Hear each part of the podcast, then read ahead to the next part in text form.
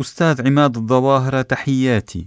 يا أهلا يا أهلا بأستاذ شكرا. أستاذ عماد أنت رئيس المنتدى الديمقراطي السوري الكندي والمدير العام لمنظمة مسار من أجل الديمقراطية والحداثة هنا في مونريال. وسنحاول في حديثنا اليوم أن نرى ما إذا كان للحركين الاحتجاجيين في العراق ولبنان. أي وقع محتمل على سوريا الواقعه جغرافيا بين هذين البلدين. ففي العراق ولبنان حركان احتجاجيان منذ الشهر الماضي ضد الفساد السياسي والإداري والمحاصصات السياسية الطائفية والأوضاع المعيشية الصعبة وارتفاع مستوى البطالة المرشد الأعلى للجمهورية الإسلامية في إيران الدولة الواسعة النفوذ في العراق ولبنان وسوريا. علي أكبر خامنئي قال أواخر الشهر الماضي إن للمتظاهرين في العراق ولبنان مطالب مشروعة لكنه دعاهم للتحرك ضمن الأطر القانونية كما قال. وحذرهم من أنه عندما تنهار الأطر القانونية في بلد ما لا يمكن القيام بأي عمل. ورأى أن على الحريصين في العراق ولبنان أن يعالجوا انعدام الأمن. وهو رأى أيضا أن الولايات المتحدة وإسرائيل تسببان أعمال الشغب في لبنان والعراق. أستاذ عماد الظواهرة ما قراءتك لما يجري في العراق ولبنان؟ وهل يمكن له أن يؤثر على الوضع في سوريا؟ في البدء تحية وسلام لك ولكل العاملين في راديو كندا الدولي القسم العربي. شكرا. وتحية لكل المنتفضين في العراق ولبنان. الحقيقة هذه الانتفاضات أعادت الروح للربيع العربي الذي قد لا ينتبهون أنه يأتي على موجات. في هذه المنطقة قلت في السابق المرض واحد الأعراض واحدة الفيروس واحد والعلاج واحد. في كلا الحالتين يعني هناك عامل واحد جامع وهو خروج الشباب الغير مسيس والغير مؤدلج إلى الشوارع والمناداة بأن الشعب يريد إسقاط النظام. نفس الشعار الذي طرح مع بدايات الربيع العربي في مظاهرات الشبابية والسلمية على كل امتداد العالم العربي حيث رأينا الانفجارات. اليوم ما يجري في لبنان والعراق يوضح الكثير من الأشياء والتي لها علاقة. هناك حبل سره واحد يربط هذه المنطقة.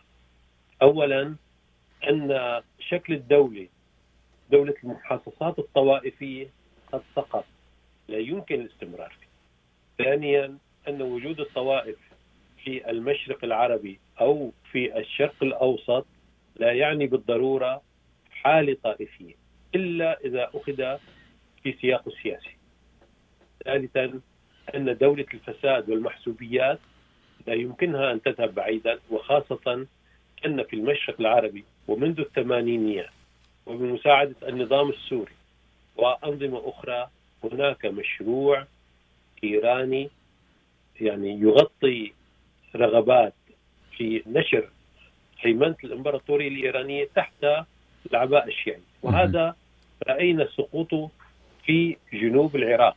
رأيناه في بغداد ورأيناه في مناطق أخرى ورأيناه في المظاهرات التي حصلت في لبنان في مناطق تواجد حزب الله وحيث يده الضاربة قوية. هذا بخلينا نفكر بموضوع كثير أساسي. هل استطاعت إيران التسويق لمشروع السياسي بالشكل الإيديولوجي الشيعي الطائفي وأن تستقطب الشيعة العرب في المنطقة؟ هذا السؤال ما زال مطروحا وملامح جواب قد بدأت بالقول لا. هذا العراق الأقرب إلى إيران والتركيب الشيعي الأكبر انتفض بمعظمه. ضد إيران وزبائنية. لا تعني المسألة مسألة سهلة أن تكون المرجعية في النجف وكربلاء غير متوافقة مع مرجعية قم. وليس من السهل أيضا أن نفهم أن يخرج فقراء الشيعة الشباب ومعظمهم وخاصة في العراق. في العراق أكثر من 60% من عدد السكان حسب الإحصائيات هو تحت 30 سنة. ونسبة ولادات عالية. أن يخرجوا الشباب الشيعة ويعروا صدورهم في مواجهة أجهزة النظام والميليشيات أحيانا. هذا التعبير في مناطقنا.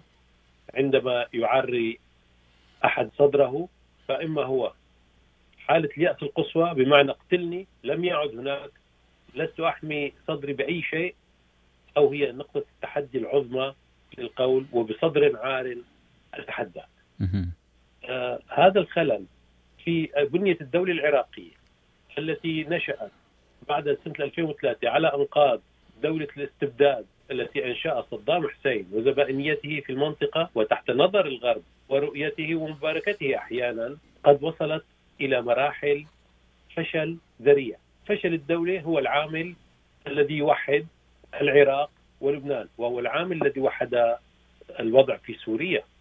هناك فشل في الأداء. هذه الدول بحكم وضعها لا تستطيع أن تجابه تحديات العصر لا على الصعيد الاقتصادي ولا على صعيد شرعية البقاء ولا على آه، الصعيد السياسي وخاصة في فترة تعصف فيها رياح تقلبات كبيرة. شيء آخر أن الدولة الريعية في المنطقة كلها وخاصة في هذه المناطق التي تنفجر. عندما لا تستطيع أن تقدم الخدمات تعاني هذه الانفجارات. صحيح أن العراق كان ريعيا وريعيا اشتراكيا بين مزدوجين نعم. في فترة صدام حسين. كان يقدم خدمات للبشر. أما فيما بعد وفي زمن المحاصصات وزمن الميليشيات الطوائفية التي دخلت على الدبابات الأمريكية والموالية لإيران والتي أنشأت جيشا موازيا في العراق. يشبه الحرس الثوري الإيراني يشبه الشكل السائد في النظام الإيراني. هذه المجموعات أنتجت آه، نظاما ريعيا يقوم على توازع الريع وليس على الخدمات. أليس معيبا أن في العراق حتى اليوم هناك أزمة كهرباء؟ نعم. العراق الغني. نعم وفي لبنان أيضا. بأرضه وهذه التوافقات في الظروف غريبة عجيبة. في لبنان هناك أزمة كهرباء قد يكون بمعظمها مفتعلة وأنا برأيي أن هناك منهج في إدارة الدول والسيطرة عليها أشرف عليها الإيرانيين. مارسها النظام السوري منذ السبعينات وفي فترات آه، استطاع فيها أحيانا أن يحقق بعض النجاح والديمومة وفي لحظات أخرى فشلت. السنوات العشرة التي سبقت انفجار الربيع العربي في شوارع دمشق تثبت هذه التوجهات. تسقط الدولة تصبح آه، كتلة عصابات ومجموعات لها طابع طوائفي واضح المعالم أو توازعات طوائفية كما يحصل اليوم في لبنان طبقة فاسدة وأهم نقطة غياب الديمقراطية وعدم المقدرة على المحاسبة. ثم هذا التفاوت الكبير الذي لم نرى مثله آه، في في في تاريخ منطقتنا. الفرق بين الغني والفقير بين السارق والمسروق صار كبيرا. نعم وهذا التفاوت الكبير موجود في سوريا. فهل ما يجري في العراق ولبنان حاليا من الممكن أن يؤثر بشكل ما على الوضع في سوريا؟ نعم بشكل أو بآخر بعدما آه، مزقت المعارضة السورية والتي هي ضعيفة وهشة بالأساس بحكم آه، تكوينها وتنشئتها. بعدما استقطب الصراع في سوريا بشكل طائفي آه، جهادي متعمد ودفعت له كل دول الجوار كلها بلا استثناء. وبعدما تم إجهاض الحركات الشبابية اليوم كل الشباب السوريين حتى الذين آه، وصلوا إلى قاع اليأس ينظرون إلى ما يحصل في العراق وفي لبنان بأمل. عاد هذا الوضع خطاب جديد لحركات التغيير في المنطقة في لبنان بحضاريته. في لبنان لبنان ذو القاع الحديث. رأينا الشباب والصبايا في طرابلس عروس البحر المتوسط ينزلون إلى الشوارع. نعم. بعدما اتهموها بأنها قندهار لبنان. نعم. بعدما طرابلس. وهي من أكثر المدن محافظة في لبنان. نعم. نعم لم نرى هذه المحافظة في المسيرات ولا في الاحتجاجات الليلية. في بيروت والأهم أنه في العراق وفي لبنان لم يرفع سوى العلم الوطني ولم ترفع ولا شعار طائفي. والذي وقف في العراق وفي لبنان ضد هذا الحراك الشعبي هي قوة طائفية وعميلة. عميلة بمعنى كليانتيل أنها تتبع بتوازناتها إلى أو لوجودها أحيانا إلى مشروع خارجي لا يمت بصلة إلى المشروع الوطني. طبعا في لبنان قد يقول البعض والتيار الوطني الحر نقول رئيس الجمهورية اللبناني عندما كان عميدا في الجيش. نعم ميشيل عون. ميشيل عون وانتفض ضد الإقطاع السياسي في لبنان وضد الهيمنة النظام السوري على لبنان.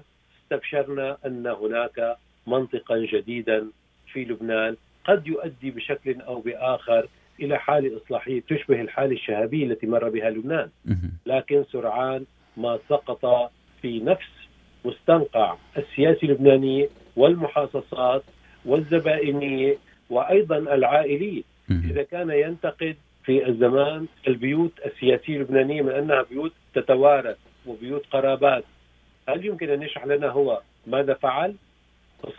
ماذا يفعلون في الدولة اللبنانية؟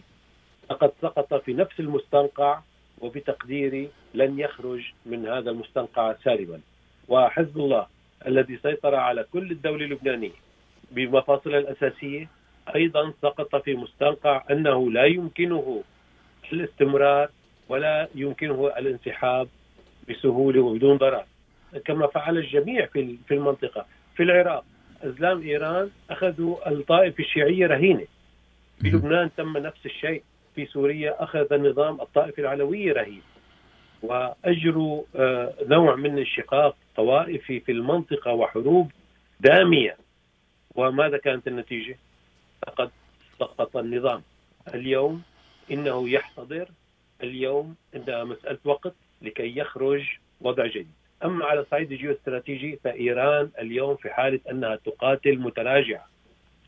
لقد سقط المشروع الإيراني في شوارع بغداد وفي شوارع البصرة وفي شوارع النجف وفي شوارع بيروت وفي شوارع النبطية وكفر رمان هنا سقط المشروع والإيرانيين اليوم آه، السلطة الإيرانية تفتح عيونها على واقع جديد. الشيء الآخر هو اكتشاف مقدرة القوى العظمى على خلق الضغوط. في لبنان كما نعرف دين الدولة عالي نعم. معظمه لبناني القليل منه للخارج لا يتجاوز يمكن 15% من 91 مليار دولار الذي نعرفه كدين لكن كل القطاع المصرفي اللبناني والذي هو قطاع أساسي تحت ضغط العقوبات الأمريكية. لو أراد الأمريكيين فعلا إثارة القلقلة أو مزيد من القلقلة في لبنان تساهموا في تطبيق العقوبات على حزب الله وعلى من يتعامل ماليا مع حزب الله. والسؤال الذي يطرح دائما على الأمريكيين تقولون عن حزب الله أنه حزب إرهابي. وهو موجود في الحكومة اللبنانية بل ويدير السياسة اللبنانية منذ فترة. هل ستقاطعون الحكومة اللبنانية؟ الجواب غائب. وأيضا في العراق عندما انخفضت الموارد بحكم الصراع على النفط والضغط الأمريكي من أجل الحفاظ على أسعار النفط متدنية متعلقة بالنهوض الاقتصادي الأمريكي والاقتصاد العالمي. خفت الموارد لم وزادت العقوبات تجاوز الأمريكيين اتفاقهم النووي مع إيران وهم يدفعوها إلى المزيد والمزيد من الإنهاك ومن الاستسلام بشكل أو بآخر، فترة أوباما انقضت اليوم في فترة أخرى ماذا حدث؟ الاقتصاد الإيراني تحت الضغط العملة الإيرانية تحت الضغط.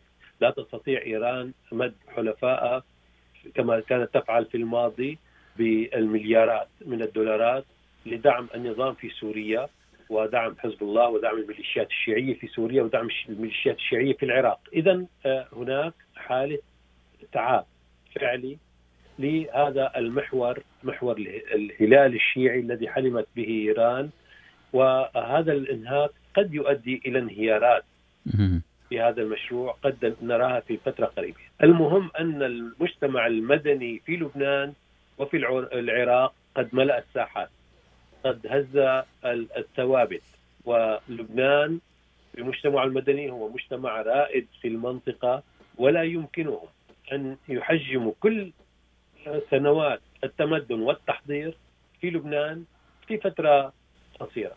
عبر المجتمع وخاصة المجتمع الصغير المجتمع الجديد الذي تجاوز الأحزاب. لا نرى اليوم في لبنان على رؤوس المظاهرات آه، آه، قيادات سياسية حتى مناضلة تاريخيا يشهد لها بنضال الطويل في الاعتراضات. ليس من يساريين اليوم على آه، يعني على رأس المظاهرات. نعم. المجموعة الشبابية التي خرجت والتي تقول أريد أن أبقى هنا في بلدي. أنا لست منذورا. نذرا أن أولد في لبنان وأن أتربى هنا وأن أدرس هنا وأن أهاجر. بينما أنتم تسرقون.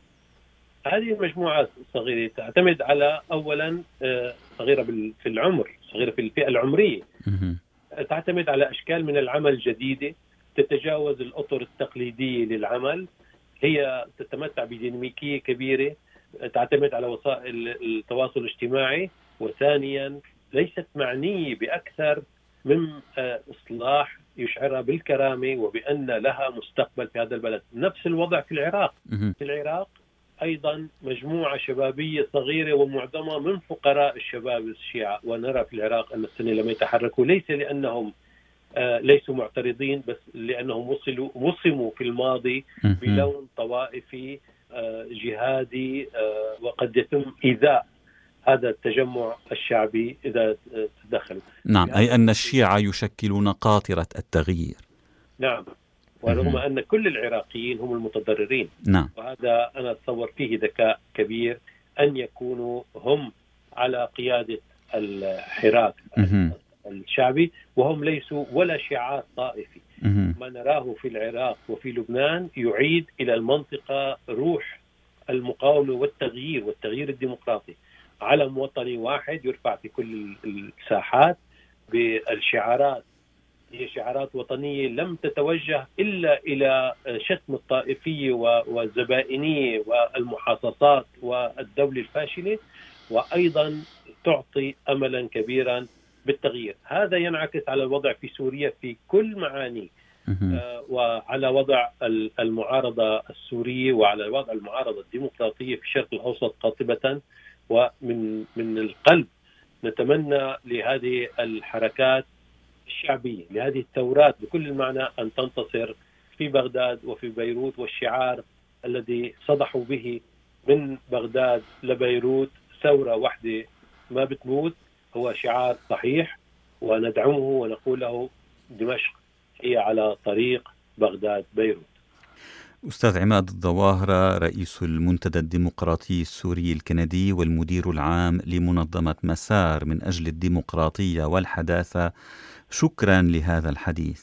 شكرا أستاذ فادي. العفو.